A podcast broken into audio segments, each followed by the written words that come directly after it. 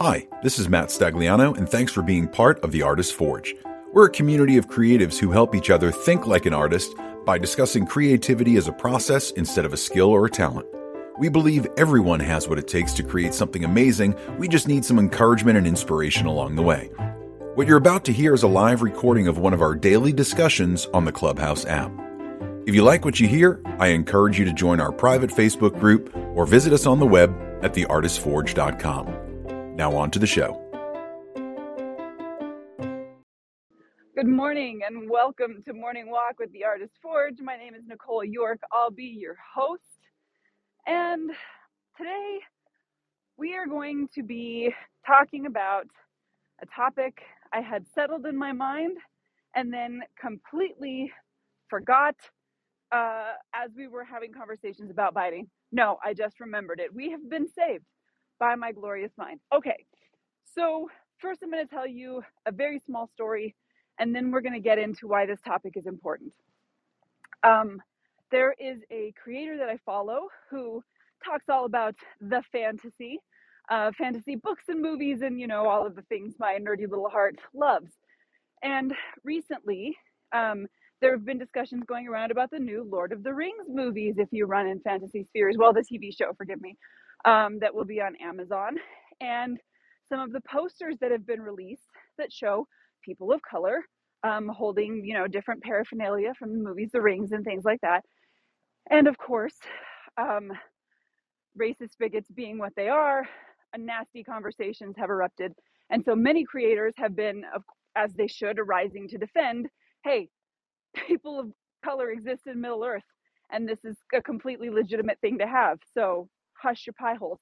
Okay, so even though this this creator was very specific to the world, very kind about things, that a whole bunch of people reported their platform. They have spent time gaining about 23,000 followers. So that's a hefty amount of people. And they now have a warning against their platform that means that they can lose it with one more one more issue and they will lose their platform. So, that really got me thinking about the fact that we are all in an attention economy. We've talked about this. The fact that at this point, in order to build a brand, you have a few options, but they all revolve around getting people's attention and then getting them to take action. So, one of the ways that you may do that is by advertisements.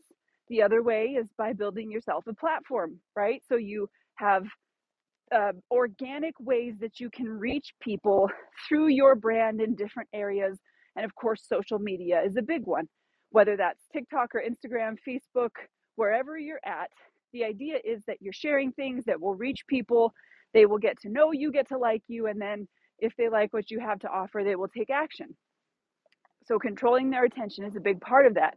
And some creators will not just use the work that they create as a way to gain attention, but they will use who they are, their personality. This is, you know, a really specific way to build a platform.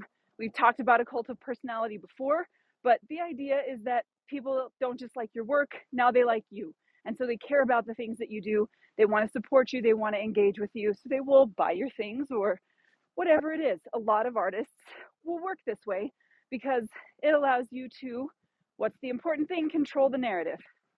Except when somebody takes your platform away, except when the algorithm changes, except when they, people who disagree with you show up and eventually deplatform you. What happens then? What happens when the bulk of your marketing attention has been spent building an outreach, whether that is through advertisements or through a personal platform, and all of a sudden the next day it is gone? This is a legitimate danger that we face as entrepreneurs and artists because most of us are not spending a big marketing budget on budget on advertising most of us have a presence somewhere on the internet where we are on someone else's platform hawking our wares or sharing who we are in the hopes that we will have enough traction to bring people through the proverbial front door. When things change, we lose that. And if your income right now is based purely on one or two places that you're bringing through the bulk of your income, that was redundant, whatever, um, and something changes with the platform, you may be in trouble, guys. Um, Instagram's numbers have apparently been plummeting lately. Many, many creators are talking about the fact that they are not seeing any interaction um, comparative to what they had in the past. This is a problem when we're building our our marketing outreach around these areas. So, we need to talk about how we approach this. What are some things that we can do to make our business outreach anti fragile, whether that is through our business or our, our personality, whatever we're using to reach people? How do we make that anti fragile? How do we continue controlling the narrative if part of that narrative vehicle has been taken from us? Um, so I want to have that conversation today because, of course, it's been on my mind. It's also super practical and important because this is a reality of what we face right now using the internet, especially for those of us who are still in places where being able to do things in person is difficult. What do we do? So, of course, first I'm going to bug the moderators and say, guys, what do we do? This this danger is a real thing. We saw what happened when Facebook completely went offline. Um, luckily, that was for a short amount of time, but there's no promises.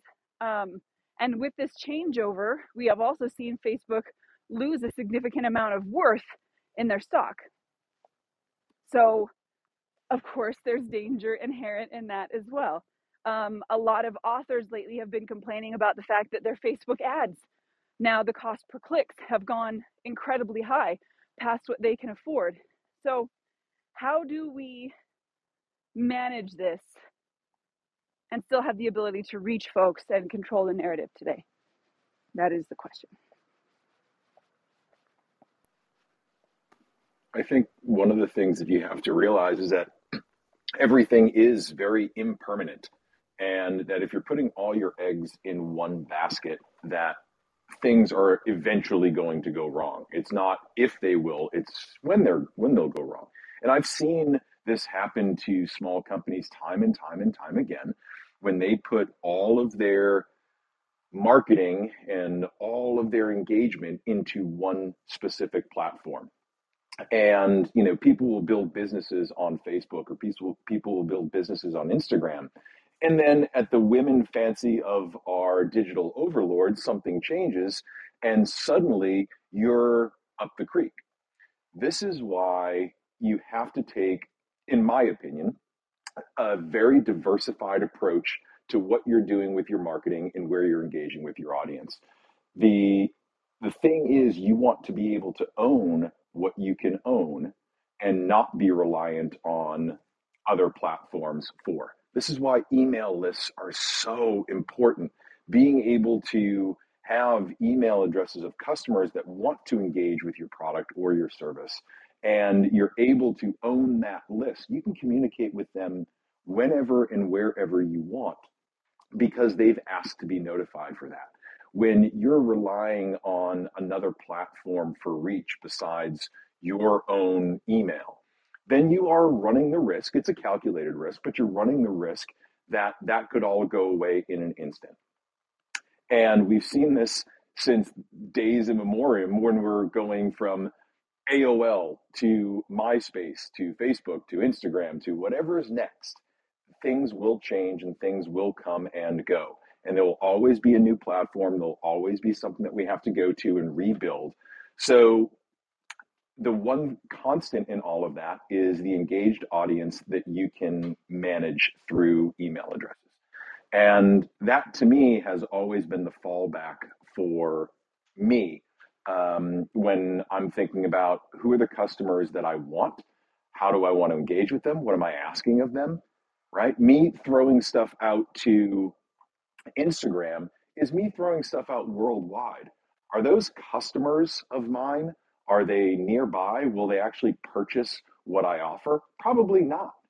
But the email addresses that I have of past clients and their friends and people that have sought me out to engage with Stone Tree, those are people that I can directly communicate with. That direct communication is what's going to, you know, manage and save my business going forward, regardless of what platform is out there. Does that answer your question, Nicole? I'm not sure if, if I got too far off topic or got ahead of myself. Nope, a hundred percent. Okay. So yeah, 100%. there it is. Yeah. So um, I'm so so glad that you touched immediately on making sure that we're capturing people's emails. Um, and I think we're actually, so I think for the next two days, it is Wednesday, right? I think for the next two days, we're going to talk about our websites and then we're going to talk about email marketing um, because I want to make sure that nobody in the Artist Forge gets trapped in this trap if they don't want to be. So, those are the two things that we own. We own our websites and then those lists that we build, those email lists that we build, we own those. So those are our two biggest assets that guarantee if things go wonky, we still have a way to move forward. Um, so I think that's going to be the conversation over the next couple of days. And I'm really glad that you brought that up, Matt, because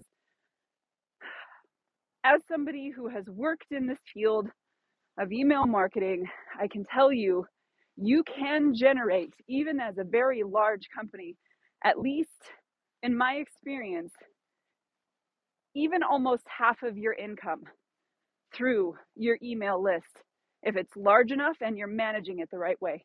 You're sending the right kind of offers and the right kind of information. That is a really, really powerful tool. And even more powerful because, like you said, Matt, the people who are on that list have opted in to be there. They have said, Yep, send me stuff. I want stuff from you. And that is the kind of permission based marketing that is always going to be more powerful than just jumping in front of somebody and flashing open your trench coat and going, You want some of this? And they go, No. this is somebody who said, You know what? Jump in front of me anytime you want. I want to know what you have to offer. So, um, sorry for that metaphor, but I like it. So you got to deal with it. Um, so I really think that it's important for us to start there and recognize that what we own is going to be the important part. And then this idea of diversifying and making sure that our eggs are not all in one basket.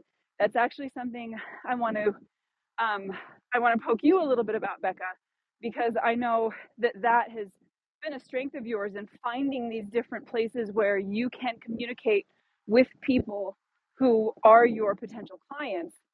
And it's not even always necessarily based purely on platform, but on how and where you engage, right? Yeah, yeah. And I mean, honestly, like my my first course of action if my Instagram were to be canceled, uh, would probably be to cry.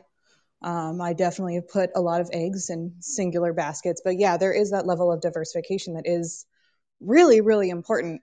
Um, and I think, you know, beyond just having you know, a presence on various social media channels, because digital marketing itself is much bigger than just social media marketing. Um, so that is things like, you know, if you rely on things like data through your website or email marketing or whatever, um, that's a way of diversifying. But uh, that that community engagement is really important. It's something that can be a form of insurance as well. And so, like once upon a time, when I used to write things and people wanted to read them, uh, I ran a very successful blog, eh, which did kind of have that cult of personality. Um, yeah, do I want to give you the name? Not really.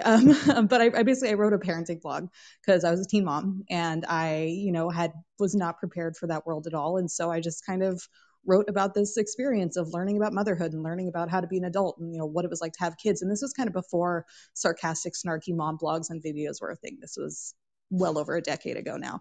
Um, i had a lot of readers and a lot of followers. I had clients that came from there. And then the platform that i used to run my blog shut down. But but i had developed those connections with the same people who were interested in my blog on outside platforms and in person So by having that level of collaboration, and this goes for social media now too, even things like Instagram, you know, Facebook, whatever it is, um, having those connections with people where they can back you up, they can still send people where they need to go if they need to know more about you, they can name drop you on their own websites, things like that are another way of kind of having that extra level of insurance and that extra extra level of presence if you will, and still maintaining that authentic, engaged relationship outside of just being a nameless, faceless brand. Like you're someone that people can actually genuinely refer to and know how to find you. Ooh, okay. So we began with the idea. Um, if you're just joining us today, we're talking about the fact that building our brand on the internet means that we are at the mercy of the people who own the platforms and when algorithms, algorithms change or when certain platforms die, we risk to lose a lot as creators, especially if we have put all of our eggs in the Instagram basket or the Snapchat basket or whatever it is. So, how do we take that power back, continue to control the narrative, and still have access to our pool of clients? And so, some of the answers we've talked about so far are making sure that we are diversifying the places that people can reach us, and then making sure that we own a platform where people can reach us. This is not, I, I have a website, but nobody knows I exist. This is, I am purposefully funneling people toward my website so that I can capture their information and still reach them if things go wrong. And then what you said, I think, was so important, Bekka, because this is the people that you are connecting with, give them additional ways to connect with you. Don't just, you know, funnel them places, but meet them in person, meet them at events, um, you know, give them, uh, let them know the other platforms that you're on, invite them to go follow you there. Feel free to do those calls of action. Go click subscribe over here, follow me there, um, because it allows you to keep in touch with folks, but also, I think what may have slipped under under people's radars about what you just said was these are people you built relationships with. This is not just nameless, faceless hordes of clients who you're saying, you know, go follow me on YouTube in case my Instagram shuts down. This is people that you know and you've spent time speaking to who feel invested in you, right? Yeah, exactly. And like so in the case of my blog, a lot of my my blog readers then became my friends on Facebook. And I'm I'm pretty I, I, keep a pretty open Facebook anyway, um, you know, just for networking purposes, um, even though my Facebook is mostly shit posts at this point. Um, but yeah, so it was like that whole audience then transferred to my Facebook, and then a large section of them then transferred to my Instagram. And even earlier that, when in that blogging era of my life, I was also, I had a pretty big presence on Flickr, uh, if anyone remembers Flickr. Um, and so I had that kind of exchange of audience between Flickr and my blog as well. So people who are interested in my photography could then get to know me on a more personal level. People who are interested in me in that mom personal level could get to then experience my photography. And some of them often did hire me. Um, so, you know, creating not just the diversity in the platform, but then the, the, the diversity in the content as well, because then they get to know you a little bit more intimately. And it again solidifies that relationship. Amazing. I love that. Okay. So fantastic advice so far.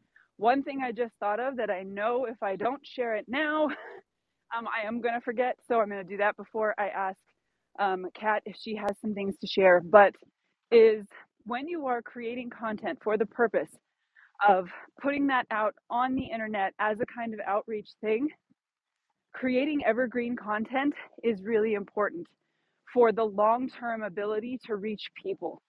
What I mean by that is if you create something that is purely for the purpose of getting attention.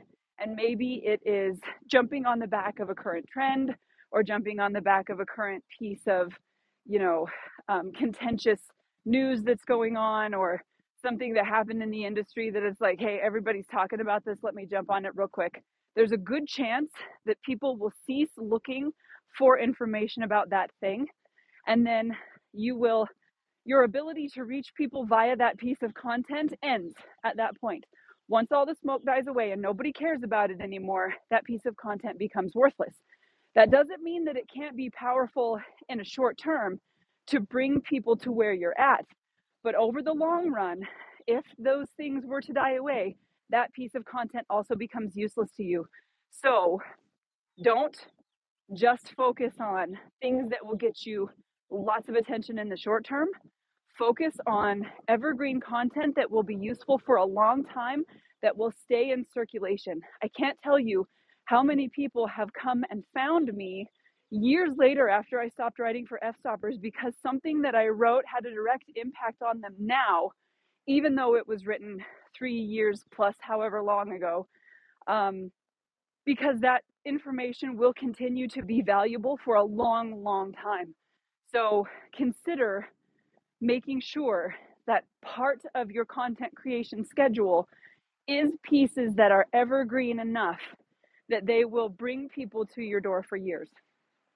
Okay, just piggybacking off what Bekka said for that one. Cat, do you have any ideas about what we can do to maintain some control over our platform and the people that we can reach, even when some of these platforms we might use could be in danger? I mean, just circle it back around to that email list. I think the rule of thumb is once you reach 10,000, right? And that's like a pretty lofty goal for for any business regardless of size. Um but once you reach 10,000 after 3 months of consistently reaching out week after week, um the revenue conversion on those 10,000 emails is equal to dollar, right? So after 10,000 and then 3 months of consistently sharing month after month, now all of a sudden you're guaranteed a monthly target of $10,000 just from that email list alone. Now, yes, Facebook is free and we all spend a ton of time on Facebook and on Instagram and on TikTok and all of the things. But everything should be pointing to your website, to that email list, right? So, because that's where that content is, that's where that direct access is to you. Um, beyond that, like, you know, what, like, just like you said, what do you own? I own my website. I own the thank you cards that I send out to people I've built relationships with, client or otherwise. Um, and then everything else should just be in support of the direction to that place, to that website, to that business, to that storefront. I'm so glad you mentioned storefront right now because there are those of us who do have a physical address where we can use that as a point of touch for our local community. And so consider the investment in what you can do in your local community to give back and let folks know that you're there without trying to take, right? Without saying like show up and let me let me earn some money off of you, but saying here is a local business that cares about this area. Come and interact here. And that is another thing that you have another finger in the proverbial pie um, or pot on the proverbial stone or in the fire, whichever metaphor you like, that allows you to keep contact with the people who are your potential clients, making sure you have something physical and not just um, not just a digital presence, but some kind of physical way that people can contact and interact with you is also a really powerful uh, tool in this toolkit of being able to maintain exposure to potential clients. So, as we come up on the half hour mark, I want to start inviting up friends from the audience. If you have an idea of some things that people can do to make themselves and their brand, their business anti fragile as it relates to the whims of the digital world of Instagram, or should a uh, should an EMP hit and take away our electricity, or should a storm come along, or whatever it is uh, that makes everything difficult, we can't reach those people anymore. What do we do? Which, as a quick reminder, you can print off physical copies of your email list. It's called a CSV. you want to have that. So every now and then, uh, make a copy, print that off. You can have that. Your email provider should give you the option to do that. It will give you the name and email address, whatever provided information that people have given you to contact them. Consider also asking them if they would like to opt in for physical pieces of mail just in case. Just in case. Just something to think about. I see we have Bobby. Hello, my friend. It's been a while since we've heard from you. How are you? Oh, I'm doing well. I try to pop in when I can, which just hasn't been as often lately. Well, glad to And have you was, when we can get you. excuse me. Yeah, I, I think it was you know really great advice there, and, and everything was true. But even going a step farther, you know, with you own your website, but the most basic thing you own is your name. And a lot of people, when you start out, you know, and and I did the same thing. You know, we work under, you know, we say, you know, my company was Adventure Media for a little while because you're wanting to seem more legitimate than you probably are, you know, as you're starting out. So you kind of, you know, are projecting an image of, you know, I'm a legitimate, real company. And then after a while, you know, I realized I needed to be starting to use my own name. You know, as you do get more established, you know, the the photographers and and uh, you know creators that we all admire, we don't know what their LLC they're operating under is. You know, you you hire Annie Leibovitz, you don't hire whatever name she's using now for her corporate things. So always have everything in your name. And when I made that decision, I don't know, it's 10 years ago now, the first thing I did was, you know, go looking for the website domain, you know, bobbythompson.com. And it was some grandpa in Tennessee that had had the thing for 10 years and had posted like two photos of his grandkid, you know, wasn't using it. And I had to wait. I, you know, I don't know, you know, knock on wood, hopefully he didn't pass away or anything, but it took a couple of years before that website domain came available because it was a premium name. I think it was $750 to register it. It was one of the most painful checks I've ever had to write in my life. But I've got that now. So that's my name under my website. And then every time there's a social media that starts up, you know, I've never posted anything on TikTok. I don't know that I ever will. But I've got, you know, Bobby Thompson under it. Uh, so anytime something new comes along, realize that no matter what happens, you've always got your name, whether it's with a website or the social media or anything. And eventually, that's probably what you're going to want to market under. Um, and I don't put a ton of uh, attention into my website because dealing with commercial work, I don't have not historically marketed to the public. You know, I need you know 20 art directors to know my name, and after that, I'm good. Uh, as I've started trying to do more work with art galleries and and things like that, it's like I need to start paying more attention to that. And a couple years ago, I started making a joke that, you know, evidently I'm big in Perth, Australia, because I kept noticing, you know, when you look at the analytics on your website, you you know, you see all these oddball places. You're like, how the hell did anybody come from there? But I got a lot of hits from Perth. And then about a year ago, somebody bought three really large, really expensive prints from there that I had never heard of, had never interacted with. Still cannot figure out exactly how they found me. So I'm like, wow, I really am big in Perth, Australia. And literally last week, the same customer ordered six more prints to give one out to each of his employees. So having, uh, you know, definitely having your own uh, domain and name is absolutely correct. So, but I, but I think the name is also important. That's it. I'm so glad you brought that up, Bobby. And I think you're absolutely right there. I mean, if somebody were to go Google my name, you're going to find me all over the place in different forms of one or the other, from blog posts I've written to, uh, you know, the work that I've done for other companies and whatever it is, videos of me doing things. You're going to go find that stuff.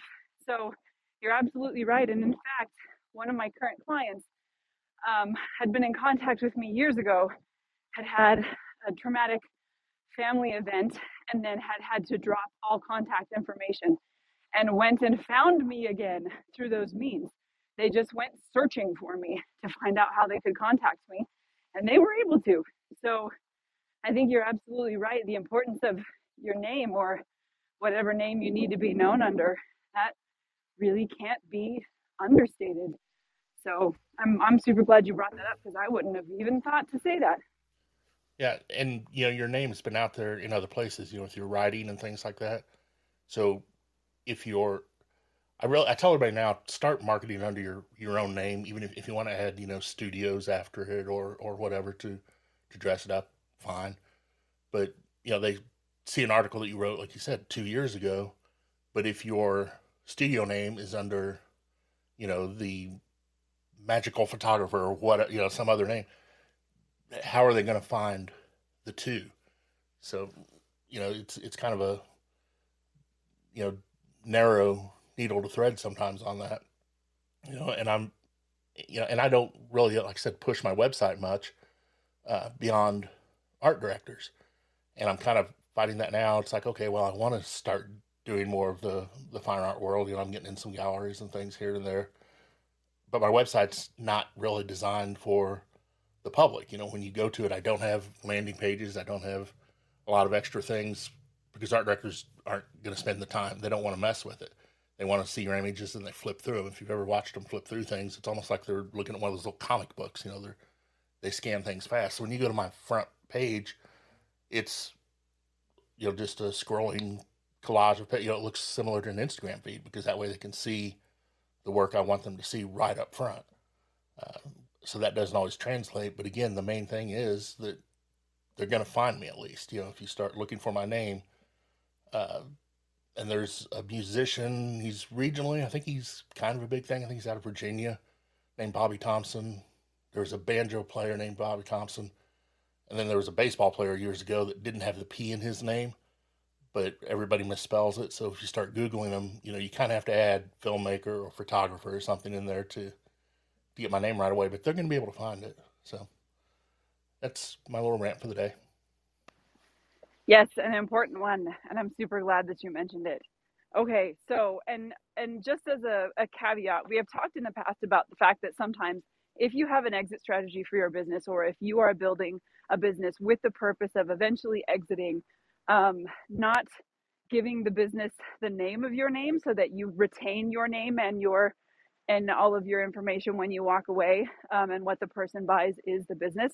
So what bobby's saying is not necessarily that everything has to be named after you but that your outreach should all be done under your name. Correct bobby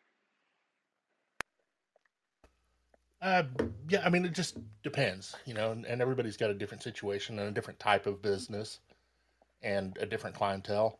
You know, there's nothing wrong with, you know, splitting things off. You know, I think I've still got a couple DBAs just in case I want to, you know, my goal has never been to build a big company or an agency or, you know, I'm a solo freelancer and I like it that way. But if I ever need to, for some reason, you know, I've still got, I've still got the old Adventure Media name someplace floating around. But uh, so yeah, you know, just having uh, that as as that's just the one thing that can never be taken away from you. You know, platforms yep. can be taken away. Honestly, you know, this isn't going to happen. But you know, the internet could be taken away or anything. You know, but if you've built under your name, and again, I don't know if it's the best idea. You know, when you're first starting off because nobody knows you, but that's marketing. That's your job is to make sure they know you. Um, you know, people always say, "Oh, it's not," you know, uh, it's who you know, because you know, and, and a lot of my uh, business comes, you know, word of mouth or, or people we've worked with. It's not who you know; it's who knows you by you know whatever means you use to do that. But you can always use your name. So I think it's important to kind of start that as soon as it makes sense for you. Nice. All right. I love these suggestions so far. Um, I want to invite other friends from the audience if you have some ideas on how we can maintain control of the narrative, how we can maintain our contact with our audiences when something happens to our platform. Um, now is the time to raise your hand. We really want to hear from you this morning. Um, and I was just thinking about also the fact that you back in the day, um, people kept Rolodex. So you had a little Rolodex on the top of your desk that was nothing but name cards with names and addresses and phone numbers. And we have, in a way, stopped taking that seriously. So this is something that should be separate from our email ad or our email list per se, because sometimes these are not the kind of people who are going to sign up for your email list. But your important contacts, the people that you know across these platforms, um, maybe you had the good luck to collaborate with a fantastic brand and you got to meet the owner. You better have their information somewhere. You better have that stuff stored away. Maybe you got lucky enough to work with a gallerist and they sold a piece for you and you haven't talked to them for a while. Go make that connection. Get that back, get that information, store away those important contact details because you never know when the situation is going to change and you may need to reach out to that person again. So make sure that you have those things. Um, I see Carol has her hand up. And then if there's anybody else this morning who is listening, if you have some ideas on how we can continue to reach folks when our outreach at this point is very perpetrated upon having access to social media and the rules can always change. I would love for you to raise your hand and come up and share some thoughts. Um, yes. All right. Oh, I see Dustin is down in the audience today. Hello, Dustin. Okay, Carol, please go ahead and share. I'm afraid I don't have anything to add as far as information. It's more questions. Two things. One, if you what if you have a common name, and then what if your name is taken? I had an Instagram under Carol's Designs that was taken by an Arabic guy, and I've never been able to get it back. So I just changed it to a Carol original. Um, I I don't know what to do about that. So a common name, or if your name is taken. Thank you. There's really nothing that you can do about it if your name has been taken, um, and you do have to come up with optional names. Um, don't ever get fully invested into one particular name. Um, have options, right? So I think when when I was developing the name for Stone Tree Creative, I must have gone through I don't know 50 or 100 different possible name combinations where I would then research and see if those were available on all the major platforms as well as a free domain name um, because you want that consistency across everywhere that your brand resides. So if A Carol Originals is you know your your name on Instagram, that might be a website name. See if it's available on Facebook. All of those things. There has to be a little bit of methodology and thought into a name. Just because I like, um, you know, Matt's portraits doesn't mean that it's going to be available. So, you know, when something is taken like that, quite frankly, having dealt with this for the past 20 some odd years, the easier thing to do is come up with a different name.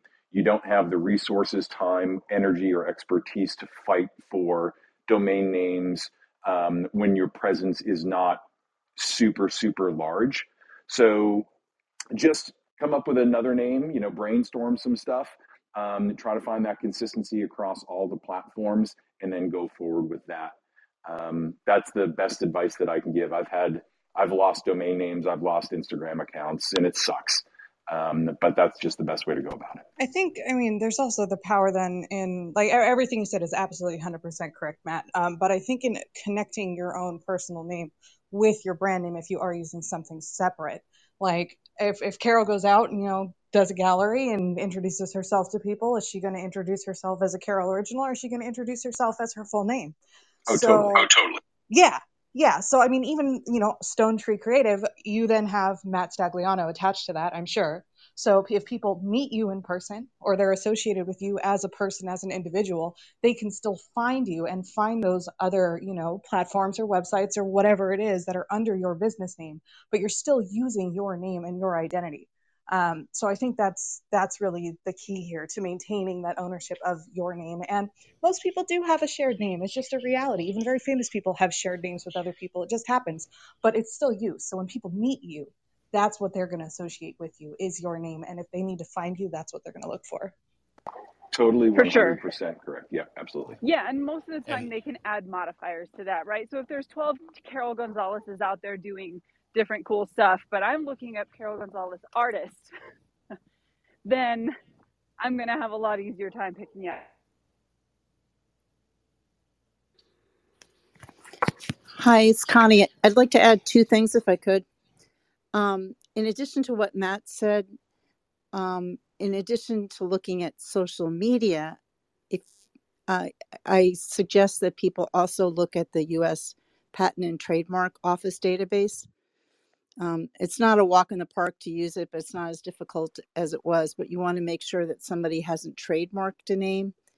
Um, there are some instances when you can use something that has been trademarked and it's been trademarked for a different purpose, or if you show that you used it before they trademarked it but still it's it's not worth going down that path if it's already been trademarked. So that's one place to look.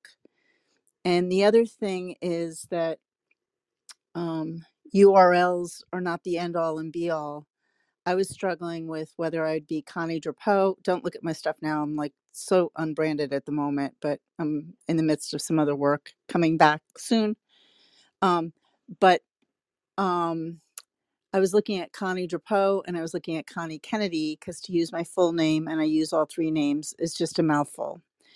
And Connie Drapeau was great. There were like five of us in the country and one of them is not a relative and we had met in different work capacities and she was lovely and the others were kind of quiet and one started posting bowling scores on the internet and that's all she had until she got indicted for embezzling a quarter of a million dollars.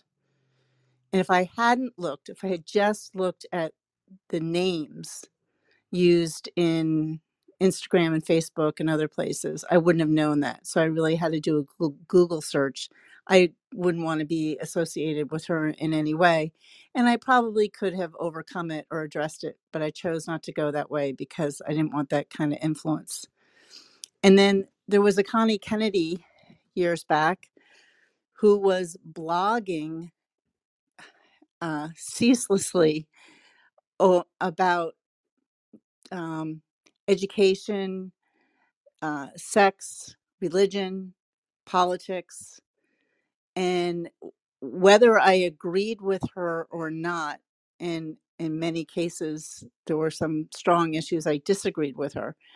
Um, I would not want my name commingled with her. So it's not just looking at what names are taken; it's looking at who's taking, who's using those names, even if they don't own the the handle on social media.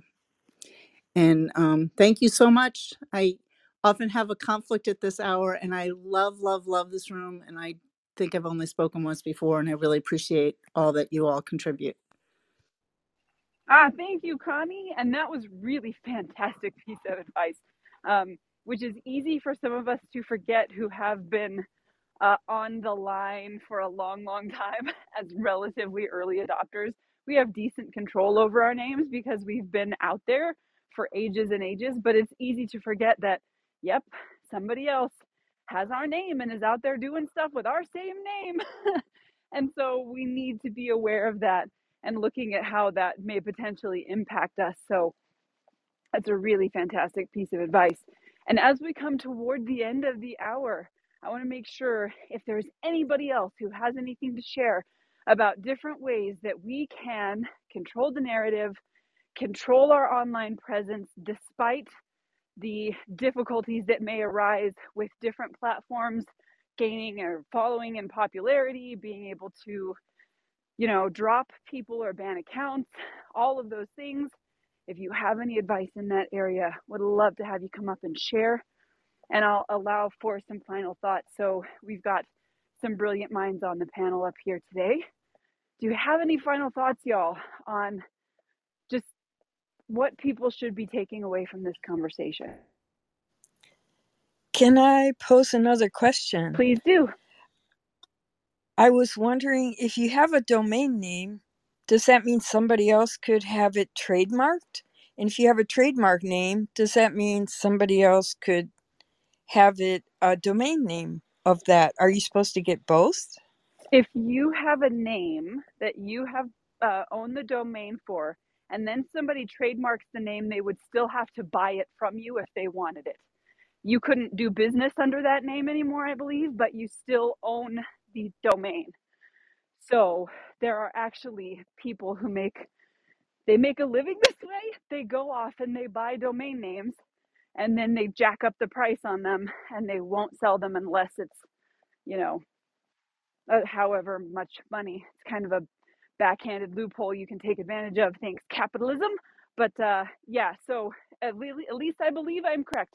If I'm wrong, um, somebody jump up and okay. Um, Uh, so wanna- oh, yeah, just to add in, if if you have the domain name and you're using it, the last I checked, um, and I had taken out a couple of, I had taken out two trademarks for other businesses. So, you know, a number of years ago, I knew this stuff, so I may not be fresh on it.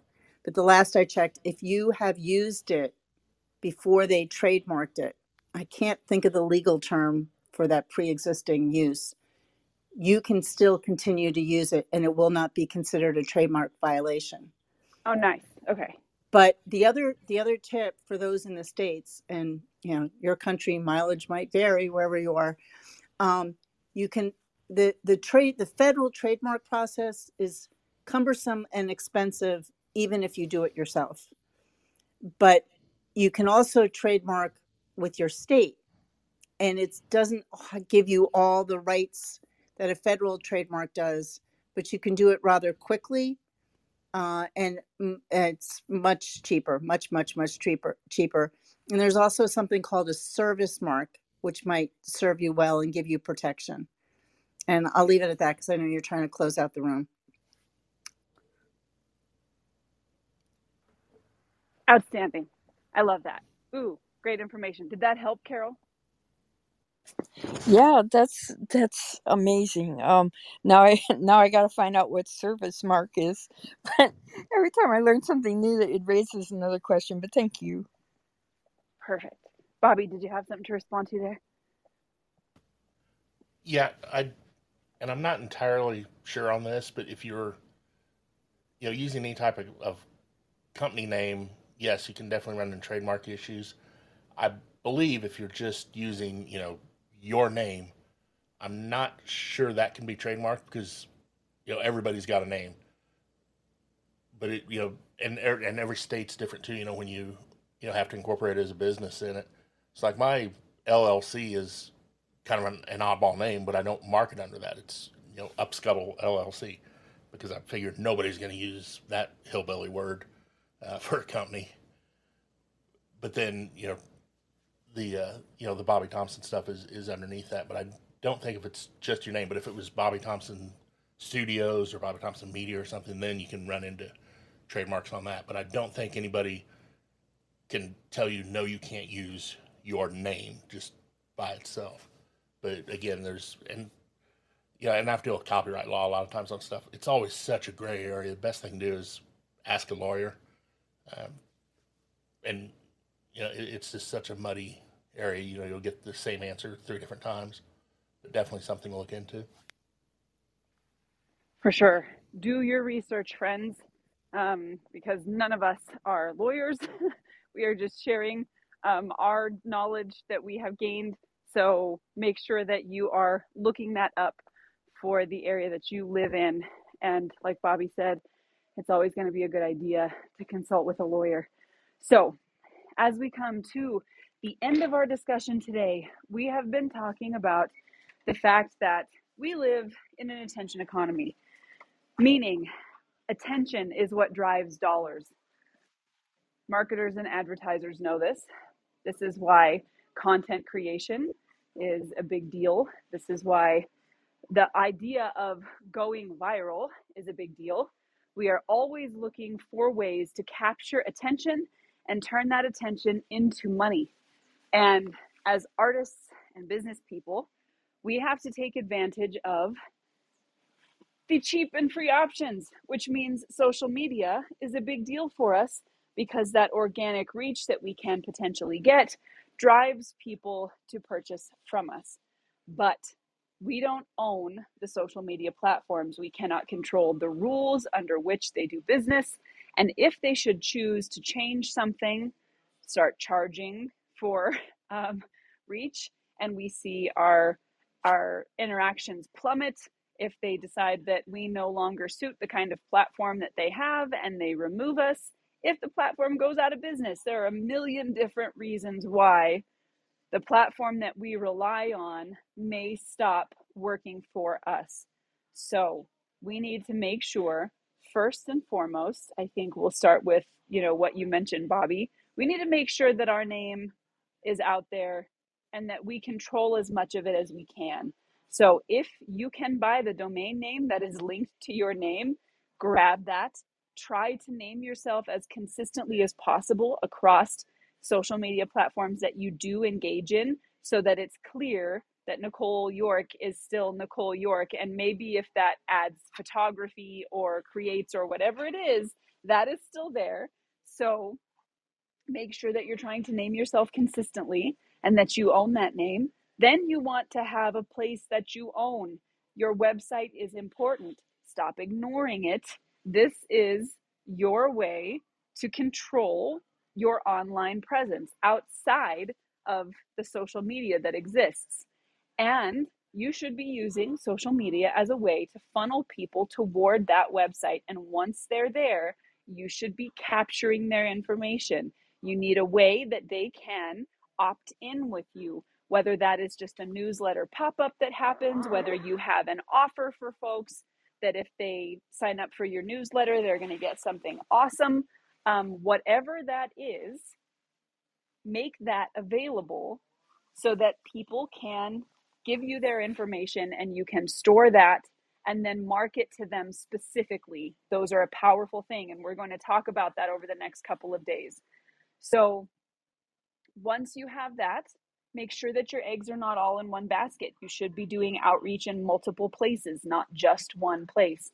Do not rely solely on Facebook when Facebook changes, your outreach is going to be damaged. So get on platforms that you can handle. That's an important one. We've talked about overwhelm in the past. So make sure that these are things that you can handle and find ways to funnel those people from that place back towards your website. Make these connections personal. Meet people, make relationships, keep that information invite people to come and follow you on different platforms. So if you have a YouTube channel and an Instagram and a Facebook, see if you can migrate folks between those or let them know that you exist in these different places so that they can go and follow you in different places. That way, if YouTube says, well, we don't like your content anymore, bye, uh, they still have an ability to reach you on Instagram. And then also consider the fact that other people may be using the same or similar names. So do a bit of research and find out if folks are out there using those names and if those kind of people are going to damage your reputation. If somebody is looking for you and runs across them and says, I didn't know she wrote a blog about this. I don't want to give her my business now. Um, even when it's not you, but you have the same name. So imagine what uh, Homer and Marge Simpson, the real people, the real life people who have those names have to live with on a daily basis. You don't want to be that person. So make sure that you are paying attention to things like that as you make these decisions. Over the next couple of days, we're going to talk about things we need to be considering for our website. And then we're going to talk about email marketing. And I would recommend that you prepare yourself for that conversation because I'm going to throw a lot of information out at you um, on Friday when we talk about email marketing. If you know somebody who needs to know more about this, I also ask you to invite them to that conversation. Um, I'm going to be giving you the things I know firsthand from managing an email list of 120,000 people. So be there for that. I, I, will give you as much as I can give on that day. Um, that'll be Friday. So, like I said, if you know somebody who needs that, please invite them. Also, come and join us in our Facebook group. You see the link up there at the top that is pinned. Um, come share the information that you have. So if you've had an experience people can learn from, or if you know of a few ways people can make smarter decisions where their online presence is concerned, or anything else that is art related, come hang out. Um, tell us all of your things. Also, don't forget to go check out the website, theartistforge.com There are blog posts and articles and podcasts going up there all the time. A lot of really fantastic information. So go check those out from past uh, past blog posts, podcasts, all that good stuff. Share those with folks if you think they need them. And in the meantime, between now and tomorrow morning, when we'll get together again at 7 a.m. Mountain Standard Time, that is 6 a.m. for the West Coast and 9 a.m. for the East Coast, where we're going to be talking about our websites and things that we should know and keep in mind for our businesses. Go make something amazing. Put on your calendar Thursday. I was about to forget that. Tomorrow, we're going to be getting together for the first live stream of the month. We want you to come hang out with us. We'll be live all over uh, Facebook on the Artist Forge uh, page and the group. We'll be live in there. Also live on YouTube on Nicole Creates. We'll be live in there. Um, come hang out with us. The whole purpose is to get to hang out with you guys. We're going to practice our visual literacy skills, break down some images, chat about all those things, and uh, we hope you'll join us. And anyways, to close off for the day, go make something amazing. Hopefully, we'll see you tomorrow morning. Have a fantastic day, everybody. Bye. Thanks again for listening to this live clubhouse discussion moderated by all of us at the Artist Forge. We hope you found the information useful and that it helps you gain a little bit of insight as to how you work on your craft. For more episodes, please join us each weekday on Clubhouse or visit theartistforge.com. Now go make something incredible.